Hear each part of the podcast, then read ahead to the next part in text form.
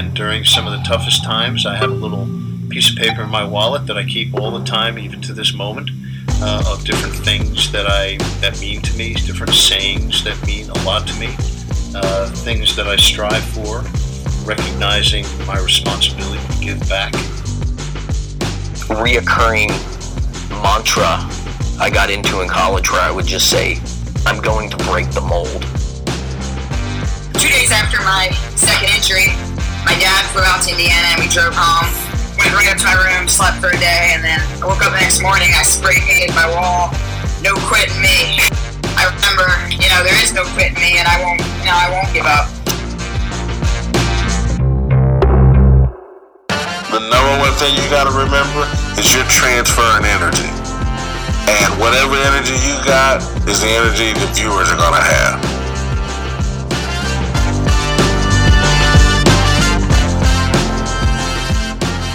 You are listening to Intentional Performers with Brian Levinson, where we talk with experts of craft about their journey and what they have intentionally done to be their best self.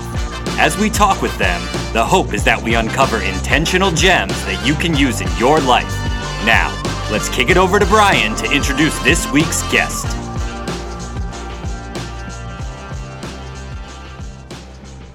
Hello, everyone, and welcome back to the Intentional Performers Podcast. I am Brian Levinson. Excited to have you with us today for another incredible episode. But before we get to today's guest, I'd like to share a bit about myself. So, my day job is that I work as an executive coach and a mental performance coach. And I founded a company called Strong Skills. And at Strong Skills, our team is on a mission to change how the world thinks about soft skills. See, we are facilitators and coaches, and we truly believe that labeling competencies like leadership, teamwork, and communication as soft devalues and minimizes the importance of these skills. And one of the strong skills that we teach is what we call shift your mind. And the teachings come from my book, which came out in October of 2020. If you enjoyed today's conversation or any of our past guests, then know you're going to love the book. You can head over to Amazon or anywhere books are sold to purchase, and you can even listen to the audiobook via Audible. Thanks to all of you who have already purchased, and I've been truly overwhelmed by the response the book has gotten so far. Lastly, if you enjoyed today's conversation or any of our previous episodes, we'd love it if you went over to iTunes and wrote us a review. It really helps us expand our reach for the podcast. Thanks to all of you who have already done so, and let's continue to share these intentional performers with the world. Now to today's guest. I was first introduced to Craig Wiley a number of years ago when I was starting my journey in executive coaching. And the people that told me about Craig spoke about his integrity, his ability to think strategically, and help them as their executive coach. And when we connected years ago, he was awesome. He was authentic, he was genuine, he had a clear vision for where he wanted to take his company. And it's really cool to reconnect with him today and check in on where he's at and where the company has gone. So, a bit about Craig. He is the CEO and founder of Transcend, a company that helps to transform C suite leaders and their businesses. And he's been doing this for over two decades as an executive coaching expert and business strategy thought leader. And he really does live in those two spaces. He lives in almost this consultant, strategy, thought leader space. And we get into that in today's conversation, and also this executive coaching space. And ultimately, he's really passionate about driving continual innovation through what they have determined to be the best practice and the best solutions necessary to advance leadership within organizations.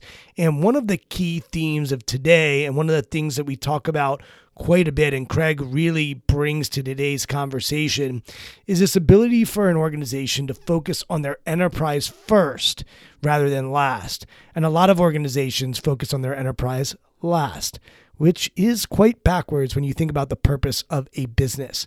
So when he works with organizations, he helps them align their values, their purpose, their mission to whatever it is that they're doing at the enterprise level. Then they go from there to the team, and then it filters down to the individual. So that's the crux of a lot of our discussion today. And he has so much more to offer that I'm so excited to share him with you. So here is Craig Wiley. Craig, thank you so much for coming on the podcast. Resilient. It is a word that you mentioned in our pre-call just now and then over your left shoulder on the wall i'm testing my eyes because they're they're being strained but I, I would pass an eye exam because there are four words that i can read and if i'm reading it wrong you can jump in but over craig's left shoulder are the words fearless strategic able and resilient. And i would imagine those are values of some sort for your organization. But maybe we pull off the first layer and talk about resilience and and why that's something that you have on your wall and why that is something that you find is valuable and important for executive leaders to lean into. Hey, absolutely. I'm so excited to be with you today brian. And um, you know you're starting off with something i'm unbelievably passionate about which is this concept of resilience and every single day when we're working with executives uh, they are being pushed and pulled in unbelievably dynamic ways, right? And so you take this immense pressure of leading organizations in a really volatile time, and then you layer over the top of that that you're an executive and and your community looks different and your community is much smaller. And then if you're a CEO, you really don't have a community in your business. Uh, you know, resilience plays a role, and how we see that showing up is through a new mindset around how we view resilience, which is resilience is about the accumulation of what you can do with people in a community in business versus resilient around the individual just trying to grind it out and endure the challenges that are ahead of them. And so the the notion of resilience, I think, looks different, and people view it different. Um, we are coming from a progressive view of resilience, which is how does resi- resilience show up as a community in business and as a community in leadership? It's interesting you went to community. We, our organization, we talk about resilience as grit, sort of plus agility multiplied by growth mindset. So we created a formula, grit being Angela Duckworth's definition, passion and perseverance for long term goals. And perhaps that's more of that grind it out, like stay with it, stick to itiveness. And then there's this agility piece that I think we don't talk about enough when it comes to resilience, which is finding another way, innovating, being nimble, being flexible. We think that's a part of resilience. Then we we say it's multiplied by a growth mindset because if you have a growth mindset, then you're interested in learning, developing, improving, and that way the resilience will serve you. I will say we we did not consider the team or the organization or to use your word community when we were thinking about resilience. So let's double click on this word community and why is it that you think that's so essential to the definition of resilience? Brian, I love what you're talking about. You think of those three elements. Now, think of those three elements applied to a group of people instead of an individual. So imagine a community of executives or a community of leaders inside a company that have a shared growth mindset, right? Or that have this agility around how they approach work and how they drive innovation or collaboration in an organization, or how they love to learn and what they learn about. And so we think about individual performance and we think about team performance, but then we also think about how does an enterprise perform? Enterprise as an entity. And so we think about resilience through the lens of a community that is resilient in unison. That is when you begin to get competitive advantage. And that's when you get stability and scalability in organizations it's interesting when I first started learning about Angela Duckworth's work on grit, I did come to a conclusion that one of the pieces that was missing was the team.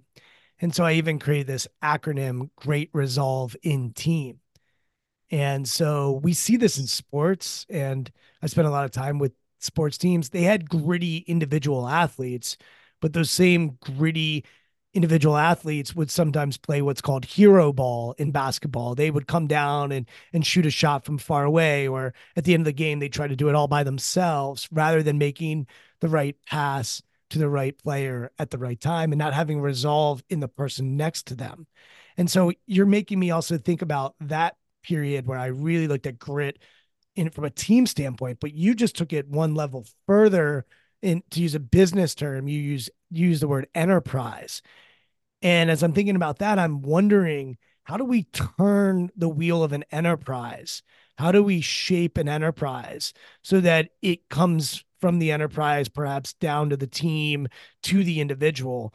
What does that even look like to start at the enterprise level to impact the resilience of an entire organization and their culture? Man, it's this could this could be a series of like nine podcasts because it's it's such a powerful topic that that I'm passionate about and our teams are passionate about. Um, but but it looks like creating that common grit around something that matters more than the individual or the teams in isolation. And so you start to talk about this purpose principle, right? And then you start to talk about this principle around progress. You know, people love engaging in things that are difficult when it's meeting a bigger purpose and they love engaging in really difficult things when they can make progress and they have the resources and the supports to make the progress so as an enterprise the the object of an enterprise and creating a resilient enterprise is to have the enterprise be delivering and driving the purpose and the resources uh, and the interconnection to allow people to perform as a unit there so we spend a lot of time talking about the highest functioning organizations are exactly what you said, Brian enterprise first, team second, individual third. It doesn't mean that those things are less important if it's third or second, as far as like the individual or team. They're equally as important, but the focus of how everybody walks through the door every single day has to be enterprise first, team second, individual third. So if we can create a purpose that's greater than the individual, that's greater than a team around if they sacrifice together, when they sacrifice together, they achieve something greater. That is the enterprise purpose. And so we, in building the highest performing teams and individuals, instantly think about how do we reshape how the enterprise functions. Hmm it's I've spent so much time working with individuals and then I've spent so much time working with teams. I don't think I've spent a lot of times shaping the enterprise. And I almost hear it as like inside out versus outside in, whether that's mm-hmm. right or wrong. And so much of my background in coaching and psychology, and I know you have a similar background in some ways, is from the inside out. And as I hear you talk, I'm thinking about, well, we actually need to focus on outside of ourselves and then we can get inside of ourselves. And first of all, I, is that a framework that resonates with you? Uh, let's start there. And then I have many more questions around how the heck do you do it?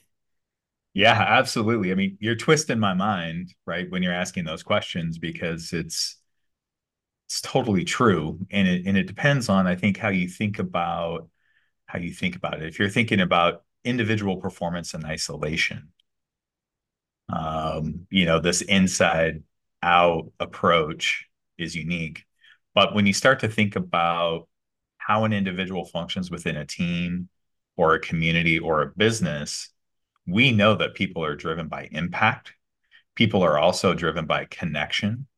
And people are driven by this really strong purpose where when they achieve something greater with people, it feels better than achievement in isolation because you're going through it together. So, in order to do that, there has to be some type of construct that's external that we can align to and say, if that's the construct and I believe in the construct and the construct is motivating me and I'm passionate about it and I think it's a good use of my talents and skills, how do I begin to adapt to deliver for that versus just thinking about my own individual delivery in isolation? Uh, and I think we have, unfortunately, in business today, we have a lot of people who are coming from an inside out perspective. Uh, and we have teams that are coming from an inside out perspective where you have large organizations and the teams are so focused on what does this mean for us that they're not thinking about the larger enterprise. And, and the sad part of that is so, therefore, as an enterprise, we don't have maximum growth, maximum innovation that actually allows these teams and individuals to achieve unbelievable things beyond what they could even imagine. Instead, they're focusing within the box. And they might be the best performers within the box, but they're not performing outside of that box. I think we can use the two of us as guinea pigs for today. And the reason I think that is because one of the reasons that I was connected with you, you've worked with many people that I have a ton of respect for one on one as a coach. Yes. And when we connected, you said, Brian, I only work with a small amount of pe- group of people. And then I have the rest of my time where I'm really building our enterprise. I'm building my company and our organization. And I need the space and time to build the organization. And I would imagine if we turned the mics off and we were to have a conversation right now, I would be like, all right, Craig, tell me how it's going, what's going on with it. Because for me in my world, and, and you're in a similar world, we're in the service industry more so than a product. It's really hard to scale and it's really hard to create systems and processes beyond the person who starts the enterprise, so to speak. And I'll, I will be transparent. I have said, you know what? Let's focus less on the enterprise and more on Brian Levinson LLC. And let me do good work. And then hopefully that will create more work. And it's really way more of an inside out approach. And that doesn't mean we don't have a mission and our values and philosophy. And we spend time on that stuff and a vision. But the truth is, I've really taken it as a solopreneur. And then from that space, if I can help bring others with me, I am thrilled to do so. And I've been fortunate to do some of that but I haven't approached my own business in the way that we're talking about.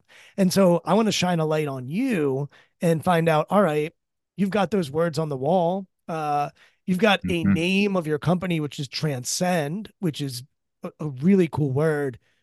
How are you doing this in your organization focusing on the enterprise and then going to the team and then the individual. Maybe we just use you as an example rather than yeah, for sure. Apple or or Sony or some random company. Let's focus on Transcend and, and talk to us about what that looks like for you. Yeah, and I think I think that's the beauty of you know doing what we do is we get to go out and help people achieve things, and then we also have to put those things into practice ourselves. And so I love this turn the table and like, let's see how it works inside Transcend because we invest a ton of time and energy being an enterprise first uh, company, um, but also uh, thinking about the future of our business while we're delivering the tactics of today. And so that last part is really important. so when when you are thinking at an individual or team level and you might have like a business strategy, right? Um, you're thinking about what are the tactics like in the different verticals of the organization or tactics within individuals that we can go get some traction around to drive growth. Um, that is phenomenal business practice in lots of ways because you are controlling your near term deliverables uh, and risks, and you're going out there and you're driving near term growth. But if we want to begin thinking about Transcend as an enterprise, we have to have an enterprise vision. And that enterprise vision has to be bigger than what we can achieve over a short period of time. Uh, and that enterprise vision has to have goals and parameters. And I would also say norms around how we operate. So when we're making decisions today and near term, we're actually building capability and capacity for the larger enterprise vision down the road. And so we're not making decisions in, in isolation about now. We're making decisions in isolation about in the now that will benefit us in the long run. So to do that, we have to invest differently. Um, we have to have our players inside the organization care as much about uh, delivering for our clients and exceeding their expectations uh, but they have to care as much about that as they do the future vision of Transcend, and they got to put in extra time behind the scenes to build the capabilities and the capacity for what the enterprise is going to need down the road. And then we also have to think about how we compensate individuals, right? Because if we're compensating around just individual or team performance and we don't have an enterprise element to that, we're reinforcing individual and team performance behaviors that sometimes might not necessarily align with growing the strongest, most innovative, most collaborative enterprise. And so it stems all of those areas, right? From strategy to daily execution uh, to how we compensate. But as a leader and the CEO of Transcend, what it means for me is I have to be really good at managing long range strategy, that's enterprise strategy, with our business growth strategy for the year. Uh, and and I honestly struggle with that at times, and the leaders we work with struggle with that at times. But that's the formula to build an exceptional enterprise. Yeah, you hit the nail on the head. I wrote down on my in my notes. I often write notes as we're talking to think about other threads to pull on, and I wrote down incentives, and you hit on that. Hey, we need to incentivize them to put the enterprise first. And then I wrote consequences. And we've all seen individual contributors that are great tactically, like you were saying, and they go in and they do a great job. But they may not be moving toward the future, to use your mm-hmm. word, or they may not be doing what's in the best interest of the enterprise. And I'll just use sports as an example. The amount of teams I've worked with consulted to that have an individual who is talented and can help them win today, but hurts them in winning tomorrow. And that push pull is really hard for sports organizations. And it's even harder because they have these things called fans. And fans want to win today. Like they just want to win today. And it's very, very hard for fans to fall in love with a long-term vision or strategy or future. And it's not really their job. They're fanatics. They're they're supposed to just want to win today. And so can you just hit on this a little bit more? And we don't have to use sports, but I just think it, you can see it in sports, but it exists in every organization. What do we do with the individual who helps us win today, but doesn't necessarily help the enterprise uh, win tomorrow, so to speak? What do we do with those people? Well, I, I think there's there's two things. First off, um, you have to be unbelievably proactive, meaning that as as a coach, in the example you're talking about in sports, or as a CEO, as a leader of a company, we have to be talking about the bigger meaning and the bigger purpose than this week's game, right? Or this quarter's deliverables. Uh, so a lot of our message is around where we're going long term and how our near term performance helps us get there. So if a leader is really focused on near term and that's all they talk about, I think you're more susceptible to this player that can perform in the immediate but might be detrimental. So you got to be proactive and you got to be visionary as a coach, right? Um, and we're seeing some great examples of that uh, in the NFL recently with teams that you know, had unbelievable losing records and and now they're competing, you know, for a slot in a Super Bowl because they have a bigger vision of team and what that looks like. Um, you know, the the second element I would say is y- there does need to be a consequence element around behavior and performance that is not conducive to a highly functioning enterprise. Um, I think there's there's two things that have to happen.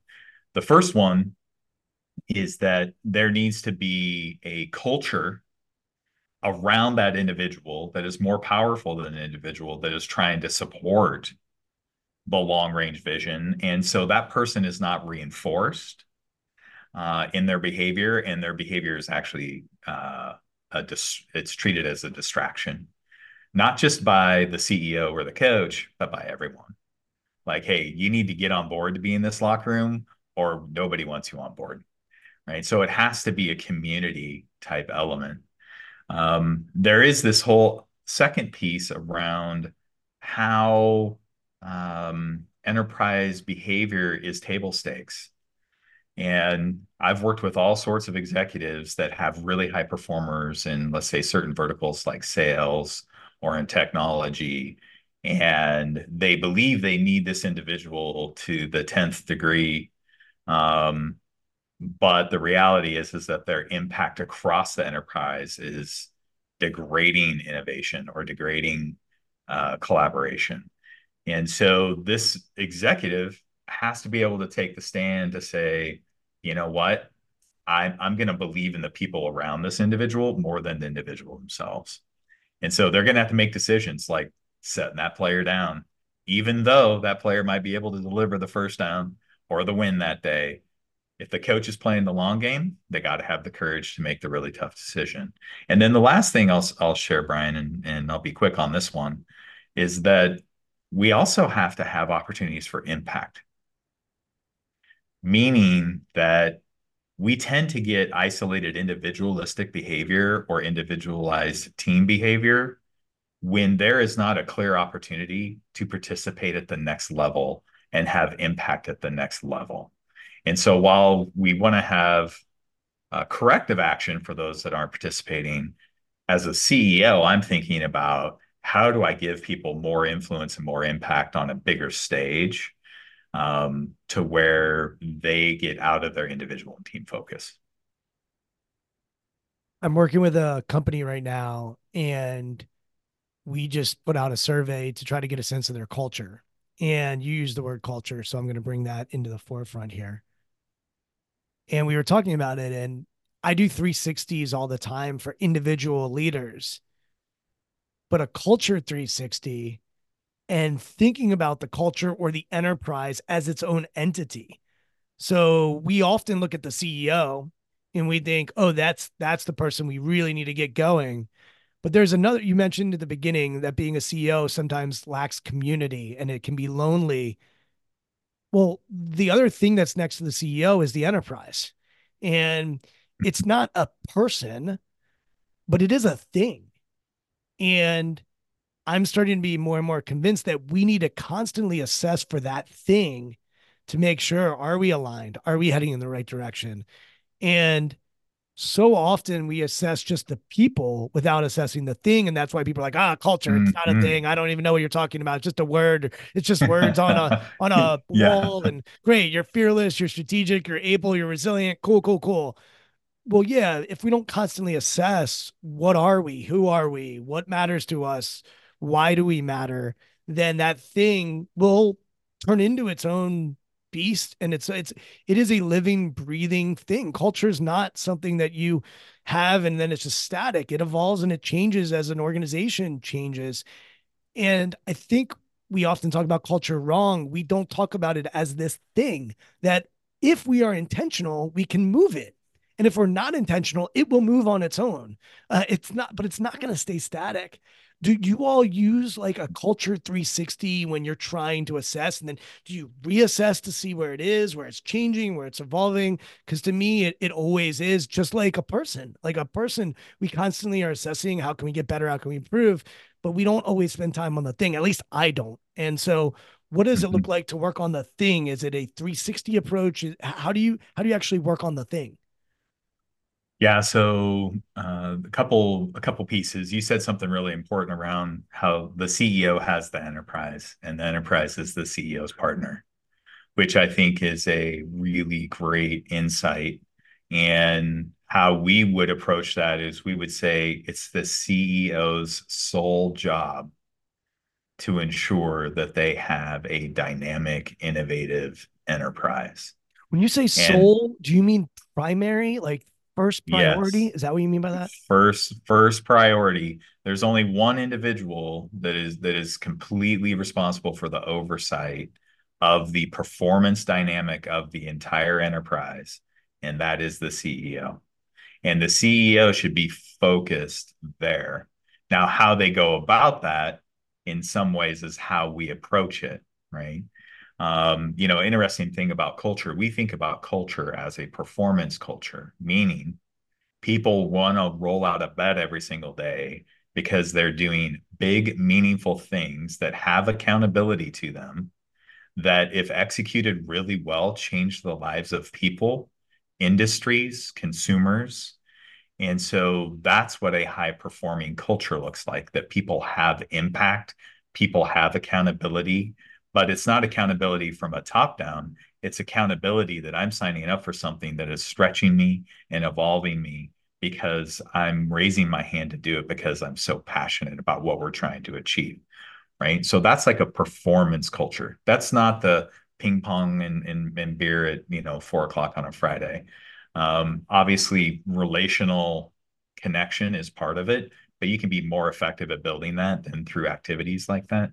And so, how we go about it um, is we go in and we look at how the enterprise builds comprehensive strategy for the future and how it engages large swaths of people in the creation of it uh, and the implementation of it and how the organization takes all of its training and resource dollars and puts it into the people that are actually developing and executing the strategy. So training and development is connected to success in the business performance, but it's also connected to the success of creating the future of the organization.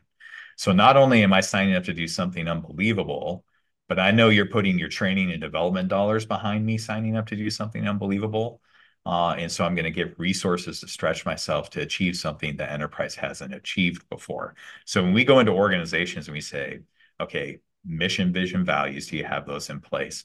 What's your long range strategy?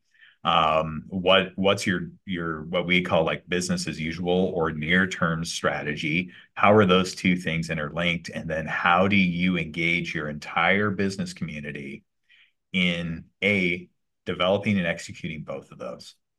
Uh, typically, what we see is strategy is something that sits on a shelf and it's dusty um, and it's something that's built by a very select few people.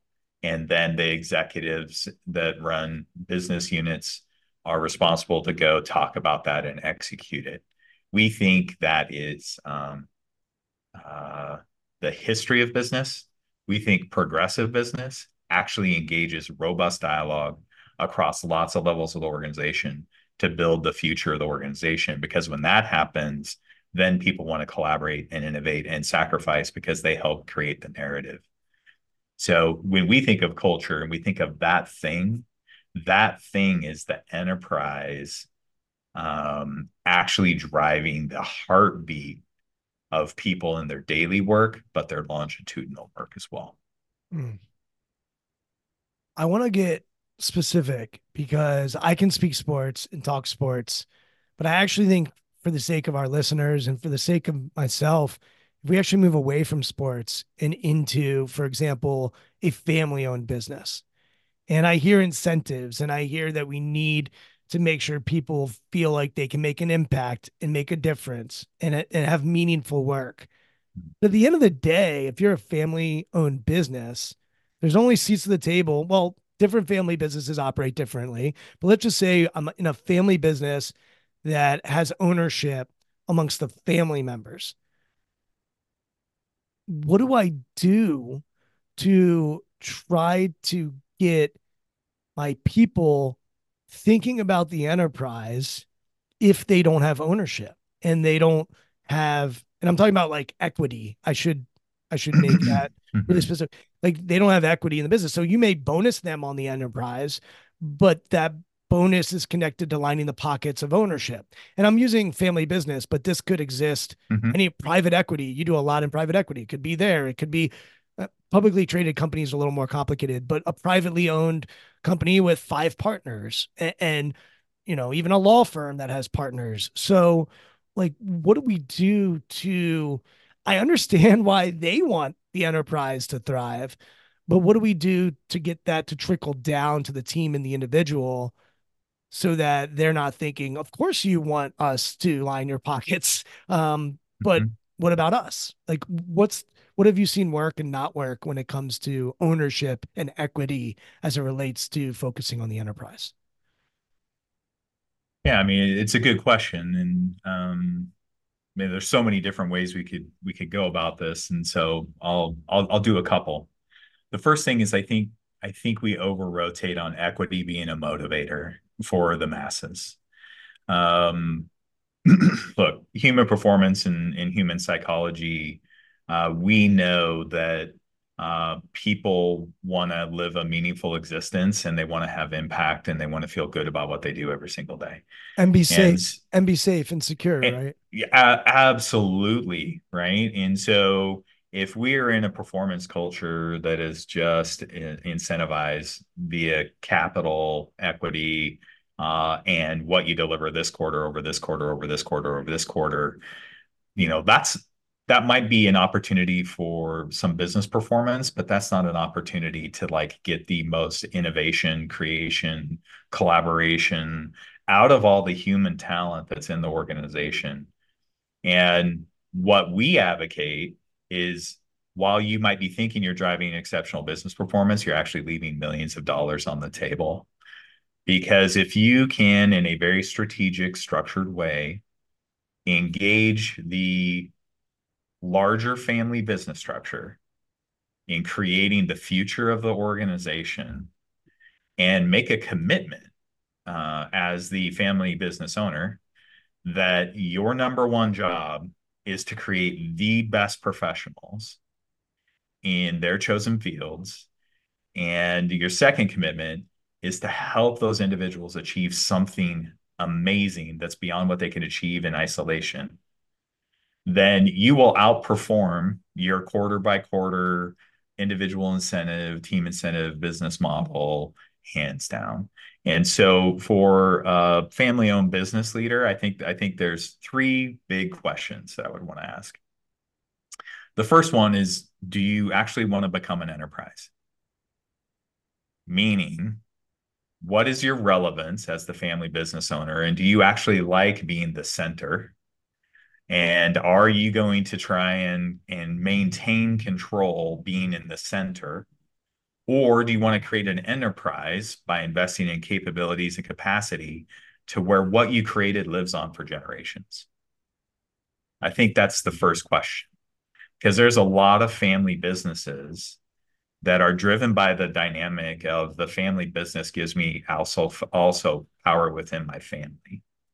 And so for me to move away from that means I'm not only giving up my professional and business power, but I'm giving away power within my family as well. And so stay there uh, for I know there's two yeah. others, but stay there for a minute.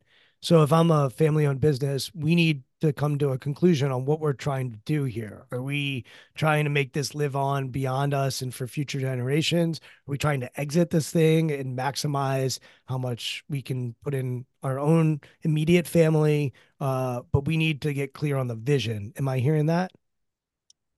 The vision for the business as an enterprise, right? And for sure and as a family business owner, and we've talked a lot of them, you know, through YPO, uh, you know, a large a large mass of our clients. The the element is, are we spending so much time focused on the generations and who should get what? that we're not necessarily focused on what is the power of what we've created and what can it become and could it serve a purpose even bigger than uh, the current family structure which is what we're focused on right now Mm. Uh, and so that's that's a dynamic that's there. Yeah. Yeah, and I think of that word enterprise. A lot of the family businesses that I work with don't want to be corporate. They have been able to make their bones and be successful by handshakes and relationships in their community. And obviously, I'm generalizing, there's all kinds mm-hmm. of different family businesses. But a lot of times, family business goes up against the behemoth enterprise who's highly corporate and they're able to win business because of their relationships locally. And so, I does that word enterprise, when you bring that into a family business setting, mm-hmm. do you get pushback on that word or are they embracing that word? Yeah, no, absolutely we do because um, when when people are saying like, "Hey, we don't want to be corporate," um, or you know we like the culture we have here and how we're empowered to do our work what they're really talking about is two things they're talking about we we don't want more structure But the other thing is also, I don't want more accountability. Uh, and it seems to be working well as it is. So like, let's let's leave it alone. Yeah, if it ain't And broke, so- if it ain't broke, don't fix it. If- We've been doing this for a broke, fix hundred hundred years. We've always had our processes, and we're still going. And yeah, it's Yeah. hard to change. Like what for for the sake of what? For sure. And so when we think of enterprise, we don't necessarily think as as far as like a ton of process. Uh, we think of enterprise as like the larger dynamic that allows everybody to function underneath it. So we we were working with a seven billion dollar employee owned organization that didn't want to use the word enterprise because they thought their differentiator was that they didn't feel like the a behemoth or an enterprise. Um, but the reality is, is that mindset and that mentality um, allowed them to be insulated in teams, insulated in parts of the business, to where they were actually leaving hundreds of millions to billions of dollars on the table. Because when you're an enterprise and you're thinking about how an enterprise functions first, before a team or individuals, you have to be willing to begin to lean into enterprise needs, enterprise collaboration, enterprise innovation, because it's an enterprise first organization. So then that evolution creates new revenue streams, new opportunities, new efficiencies just naturally. And that's when you start to capture value creation.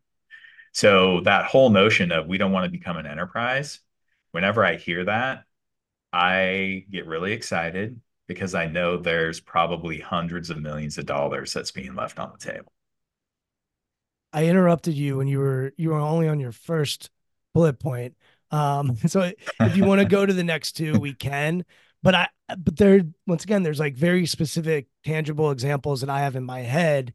So I had mentioned the family business and I mentioned private equity.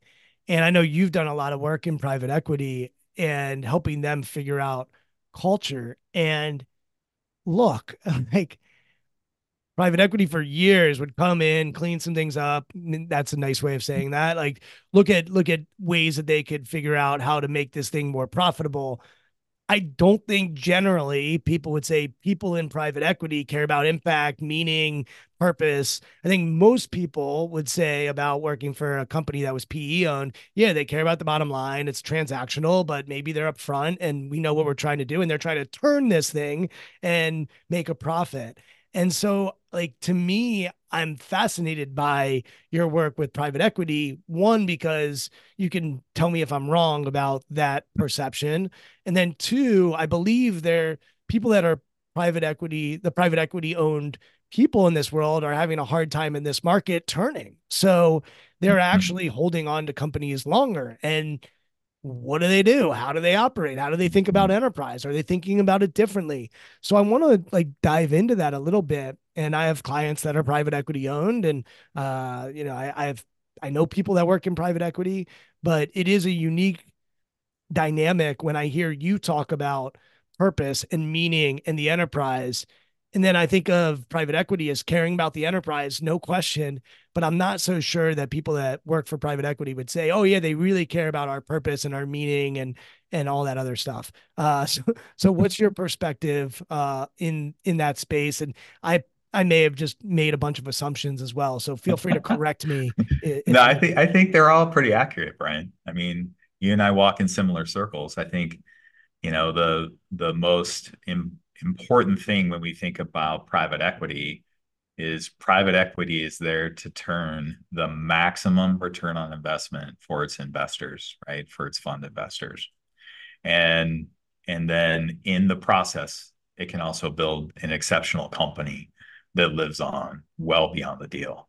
So if a private equity um, managing partner is serious about generating the highest return, then they would reevaluate how they go about creating uh, organic and inorganic growth inside the organization.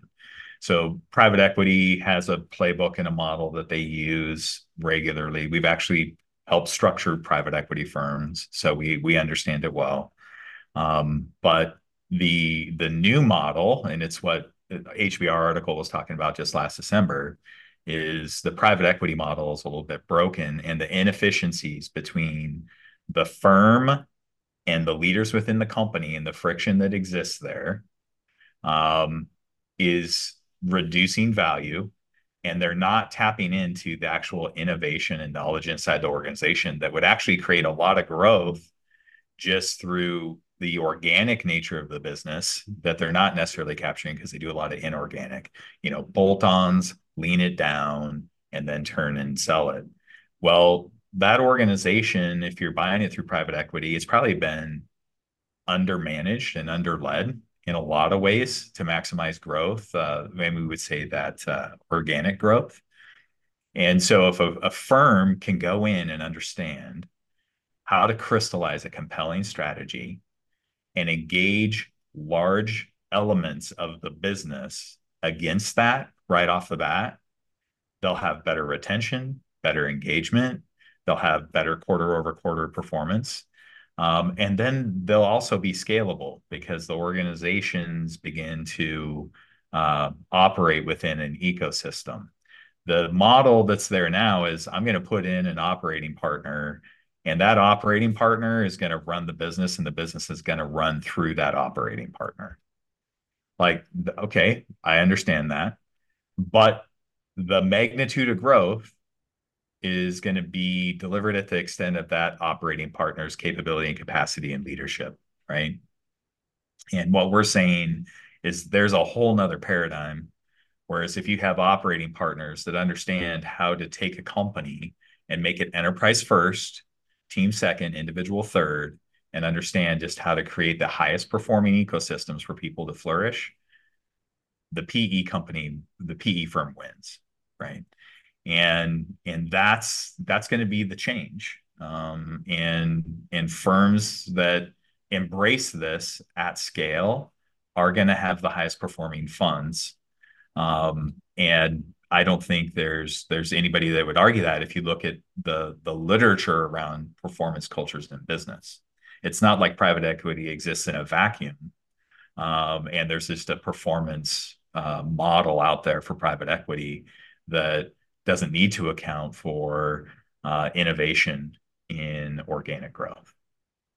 When I hear you talk, I hear so much polarity and I hear so much and. Even the work that you do, we coach and we strategize and we can be tactics oriented and we can be future oriented. And there is this, even as you're describing the private equity piece, make no mistake, they exist to make money. Like, let's be honest about it. Let's not BS people and say we are in this so that we can change lives. That could be a cynic's way of looking at it. What I'm hearing from you is there's nothing wrong with saying, yeah, we are in this to make money. And one of the best ways we can make money is to give people something that's inspiring and something that's motivating and something that's fulfilling and something that's impactful. And so somehow we've gotten into this world where we have to put performance on one side and purpose on another. And if I'm hearing you, it's like, no, no, no, those are linked. The more purpose driven someone is, the more performance driven they're going to be. And perhaps if you just have one of those, to your point, you're leaving hundreds of millions of dollars on the table because if you're just focused on performance, eventually people are going to get burned out. They're not going to want to perform. They're going to walk away. They're going to be seeking and searching for something that fills them up. And if you're just focusing, by the way, on um, purpose and fulfillment, and by the way, you can do that. Like I've worked with nonprofits. I'm sure you've worked with nonprofits. If they're just focused on mm-hmm. purpose, they miss the business side of our world, our society, and the tactics yes. that you need and the strategy that you need to survive. And that's why we see nonprofits go defunct all the time. And and so I think so much of our world now has gotten into thinking about things as black or white. And we hear it in our politics, we hear it in the way we think about sports. We hear it's either good or bad. And the more that I hear you, it's like, wait a second, these things are linked, they can support each other. And rather than just say we are just focused on the bottom line or we're just focused on our purpose let's make sure that these are actually woven together and intersecting and moving with each other and that's what will drive our enterprise going forward yes. I mean i just agree with everything you're sharing. I think it's this piece where we know the best executives out there top 9% of executives are they've mastered the tactical elements like best in class business execution but they've also mastered the relational elements of executive leadership right? Which is how you motivate at the individual team and enterprise level. And when those two things come together you go from this operator mindset to this true enterprise executive mindset which is my job when I walk in every single day. Yes, is to check the box and make sure operations is running flawlessly. But then my role as a CEO is I also have to think about that enterprise as far as so where are we in our agility, in our innovation, in our resilience, in our collaboration to make sure I'm staying ahead of the curve. I mean, business dynamics are the most dynamic they've ever been. Um, you know, and there it's uh, volatility is uh, only going to increase. It's not going to decrease. Like those days are over. And so you have to have agility and resilience and innovation in an organization. I'm just going to be honest. Most executives have never learned how to bring large groups of people into an organization in a structured way to where they can get inspired and drive it effectively and efficiently to where the CEO or the private equity company feels like they can lean back and let the larger masses drive the company forward. So we talked, Brian, we talked about um, the the family owned uh, business owner having to make a decision like, do I want to be at the center of this, or do I actually want to create an enterprise? Mm. Private equity also has a decision, like, are we going to control through the operator, or is our role of the operator to engage the greatest performance possible within the organization. So it's agile and innovative, and we're getting the most value add out of our investment possible. And so if it's the operator is going to control it and it's going to run through the operator, that's great. You're gonna you're gonna maintain the value you've created, and you're gonna do some bolt-ons. That's that's great. That is not maximum return. Um, and you can do both. And the other thing, Brian, that's important for private equity to understand, and we've seen it and it's been proven uh, through our work, is that it might take you four years to achieve your objective in private equity before you get to make the turn, or sometimes longer now because of debt and deals and all those things. We've had lots of clients who their deals have fallen through um, that we've talked to. What if you could deliver four years of value creation in three years? and you got through this enterprise model and you got an extra year of growth and revenue that then you could apply a multiple to. Right. That was the theory uh, around Transcend over 20 years when we started working with these clients and customers. They'd be like, man, we would have never got here this fast if we wouldn't have invested this way. So, from a private equity fund, imagine if your 20 companies in your fund achieve four years results within three what's the multiplier of that? Like hundreds and hundreds and hundreds of millions of dollars.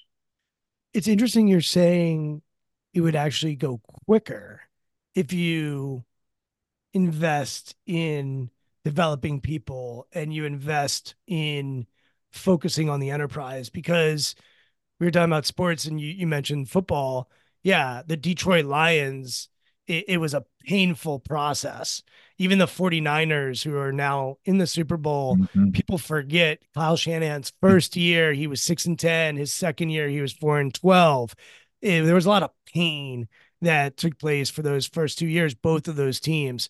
Even the Kansas City Chiefs before these Mahomes years had like some really down years. Even before that, it was before Alex Smith, they were they were terrible. And so there is like this um pain piece and it's interesting that you're saying actually if we focus on our vision and our strategy and and our enterprise and our culture and where we're trying to go and then we implement some development and some learning and some training to make sure that our people are aligned it's actually going to make your success happen quicker rather than longer. Is that is that what you're saying in your experience? Is that it's actually by focusing on those things, the turnaround or the growth occurs faster because I would think it's it's the Philadelphia 76ers way of trust the process. We're going to suck for a lot of years um, and then it's going to turn. And I'll use the NBA. Like the Oklahoma City Thunder have practiced this, and I think they're a year early to their plan. Last year they made the playoffs. This year they're probably contending, mm-hmm. and I think they are earlier than if you had asked Sam Presti, the general manager,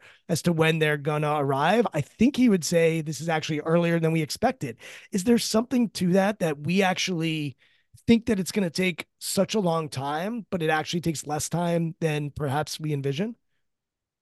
Yes, 100%. Um, managing the tactics is by far going to take you way longer to get there than if you start thinking about an enterprise dynamic and how that enterprise dynamic can accelerate growth. And part of the reason is like in the organizations we step into and we work with, um, part of an enterprise is like taking individ- powerful individuals and teams out of the center and putting the enterprise in the center with a comprehensive enterprise strategy that everybody's aligned to.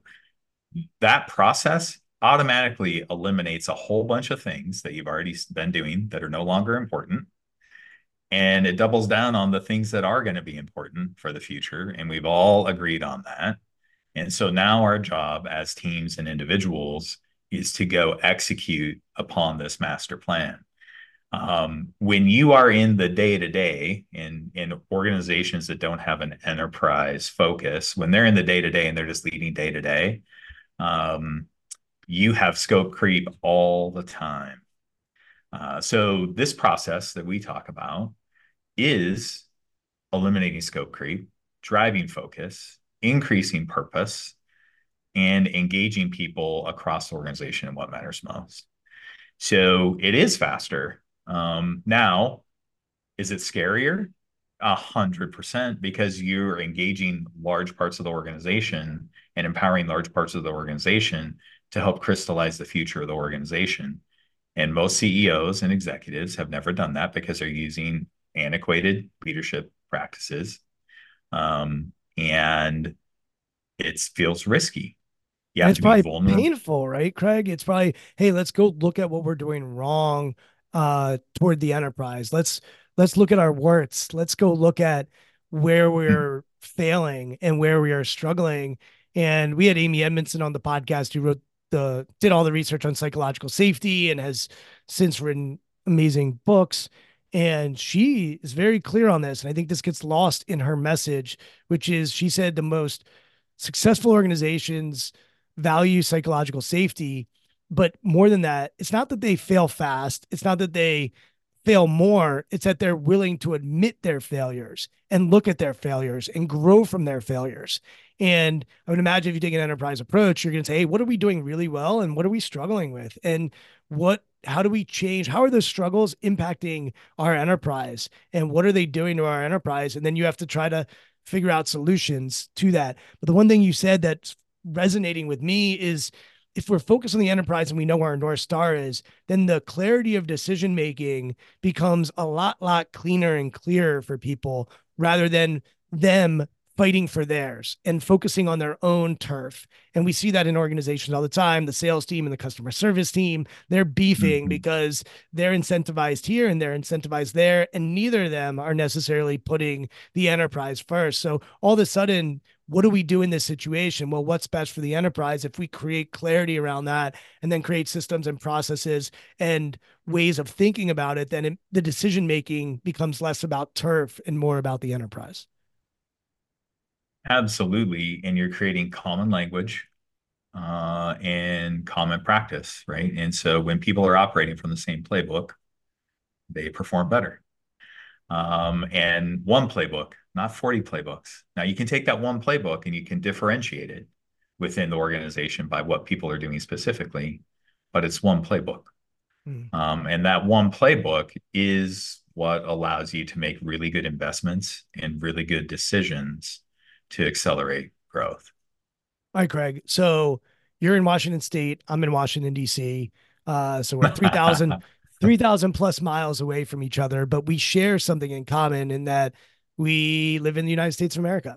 And we've talked a lot about business, and we're not going to do a deep dive into politics. But as you're talking, I've got Donald Trump in my head saying, put America first, put this enterprise first, and then let's figure everything out.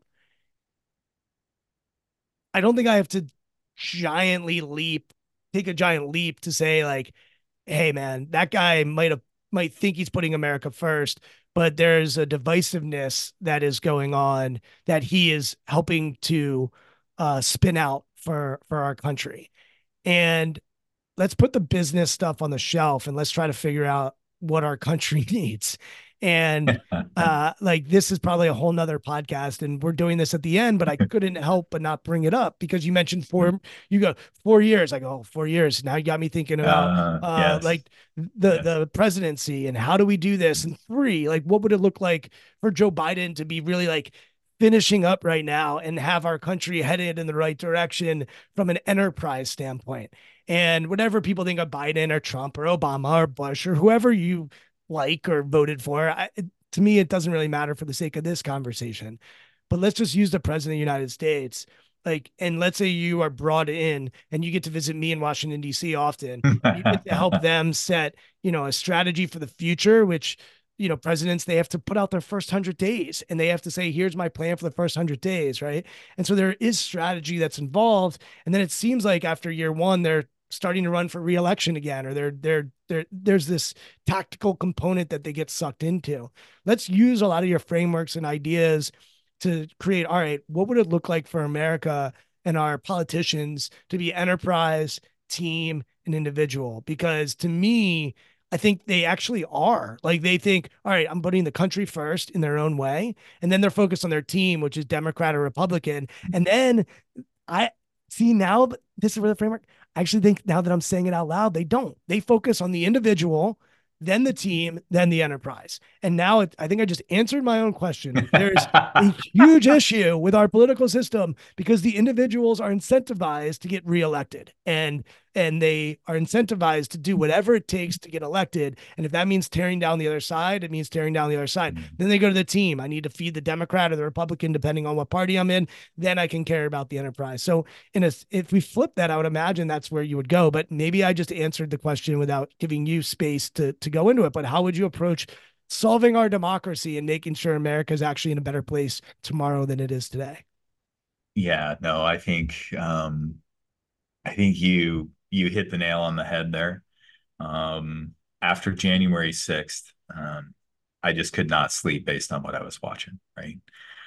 And so I wrote an article about failed leadership. And it wasn't about failed leadership on the Democrat side or, or the Republican side.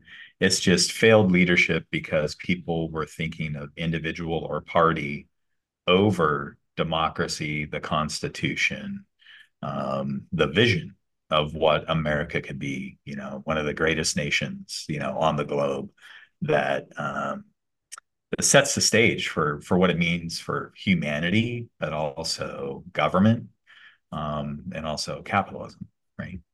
And you can turn on the news every single day. You're not hearing that story. You're hearing the party story, or right now, like in the Republican primaries and things along those lines, you're hearing the individual story. Um, and so we have we have a huge problem uh, because we've lost sight of what made us great to begin with, which was the potential uh, of our country and sacrificing for the potential of our country uh, over party uh, and over individual. Now we've seen some unbelievably create courageous acts from some politicians who were sacrificing for country over party, and their parties removed them, right? And you're starting to see this attrition of politicians um, who are finding it difficult to advocate on behalf of the country versus party or individuals. And so you'll see the same thing in companies, right? Uh, large rates of attrition when companies are driven by individuals or teams more than an enterprise. Uh, and it's it's it's not a mystery the problem that we're having. Uh, it's really clear. The what is a mystery is how do you change the dynamics that got the system to where it is today right? That's that's where the work needs to take place. Um, and that's actually beyond party um, and that's beyond individual. It's people saying like we got to make unbelievable sacrifices for our country right now and change the way we're doing things to preserve what matters most freedom and democracy and it's actually a nice way to close because I felt like there were times in this conversation that if someone's listening to this and they're not in the business world, perhaps it's going over their head. But if you live in our country or there are people that actually don't live in this country that listen to this podcast, which still blows my mind. But according to my little map and demographics that I can look up, I can see you in all these different places around the world. And look, if you travel around the world, you know that even if you want to escape American politics, go to another country and talk to the people, and you're not escaping it because we influence the world. And this enterprise has a impact and a dent and an influence on the rest of the world. And we should never forget that or take that lightly. And it's fascinating because I've been thinking a lot about just our country and what makes our country great. And I think there's a misconception that it's about individualism and it's about, you know, going for it and getting yours and making things happen for yourself. If you study greatness in our society, it almost always is collaborative. And mm-hmm. the white picket fence and the big house, nice car, it's really not what makes America. Yes, there are opportunities here that don't exist in other countries. And yes, there are people that have done amazing sort of rags to riches stories. But if you listen to those people, they will talk about others that helped them get to where they are today listen to the Emmys or the Grammys or any sports award show, they're always thanking all the people that helped them get to where they want to go. So we think it's the individual that's built this country, but it's not. And of course, there's been atrocities and inequities and slavery that also helped build this country.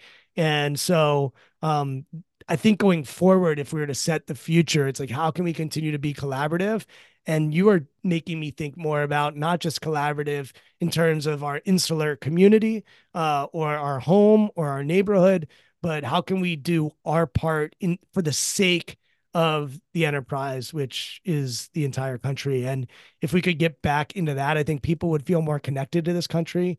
They would feel more proud to be American and they would have a sense of belonging and a feeling that they could actually make an impact. And I think a lot of people don't feel that way and feel a little, little helpless and hopeless and apathetic, uh, especially coming with this next election. I think a lot of people are looking at our our options and not excited about either uh, especially people that are young and looking at how are these people going to really shape the future of the next 20 years when they're not even going to be here for it. And I think it is a massive challenge that we have to figure out. And I don't claim to know or or really like I don't really have that much energy to go figure it out. I don't uh, when it comes to politics. I'm getting to that point right now where it's like, hey, man, neither of these options are going to be particularly good.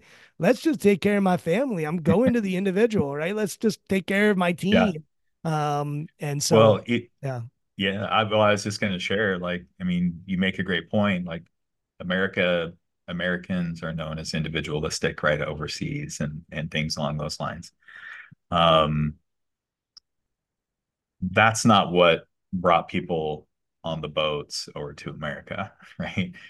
Uh, people came because they had opportunity through equality. Now, somehow we've lost opportunity through equality to this thing around success. And success is not purpose. And success is also not necessarily equality but the foundation of our country that brought people here were these notions of freedom, opportunity, equality, democracy, right? And those were the catalysts that helped this country take hold. Now, because of opportunity, we have all different types of success and things along those lines. That's not what's going to bring us back together. It's the origin of the story right, of opportunity and equality and freedom and democracy uh, are the things that made this country great. Uh, now, success is a byproduct, and success is phenomenal. You know, we help people achieve success every single day. but we also help them achieve a greater purpose. Uh, and I think that's that's the whole point of today's conversation with you. It's like, what is the bigger meaning that allows us to drive greater success and greater opportunity and equality for everyone in the business market um, as well as within this country? That's a beautiful place for us to stop. Craig, if people want to find more find out more about Transcend, about yourself. I know you're on LinkedIn. Uh, give us the website. Where can people find Transcend? Where can they find you? Uh, and just share whatever else you want to promote. Yeah, for for sure. You know, you know, come and visit us at transcendbusiness.com um, and uh, schedule up a connection with with any of our coaches um, or myself to to learn more about how we drive performance in companies and across the executive lifestyle. And obviously on LinkedIn, you can find us at Transcend as well or come to my personal LinkedIn at Craig Wiley. Craig and I were talking before we started recording about our voices, and Craig was sort of complimenting me on my voice, but you got a great voice for radio, podcasting, or whatever it is. We're not going to broadcast the video form of this to spare everybody from our beards and our receding receding hairlines. But uh, if you want to learn more about myself, I'm at Brian Levinson on Twitter and LinkedIn, and then uh, over you can over at our website strongskills.co slash podcast is where you can listen to all of our conversations i always laugh when i say twitter because i guess i'm supposed to say x and i just it just doesn't flow. So i say twitter and i hope people can find that. Craig this has been a blast. I deeply appreciate you. You are always generous with your time. I always learn something from our conversations. And you really had me thinking about how i can best serve the people that i work with and the people that are around me. And I hope we are all leaving here thinking about what we can do to contribute to something bigger than ourselves. And I think uh, that's something we're all seeking and searching for. And hopefully we can find meaning in going forward. It's been an amazing way to start my day, Brian. Thank you so much for the opportunity uh, to be on your show. And I look forward to many more conversations. Thank you for listening to Intentional Performers with Brian Levinson. Here is this week's episode gem. Uh, typically, what we see is strategy is something that sits on a shelf and it's dusty. Um, and it's something that's built by a very select few people. And then the executives that run business units are responsible to go talk about that and execute it. We think that is um, uh, the history of business. We think progressive business actually engages robust dialogue across lots of levels of the organization to build the future of the organization. Because when that happens, then people want to collaborate and innovate and sacrifice because they help create the narrative. So when we think of culture and we think of that thing, that thing is the enterprise um, actually driving the heartbeat of people in their daily work, but their longitudinal work as well.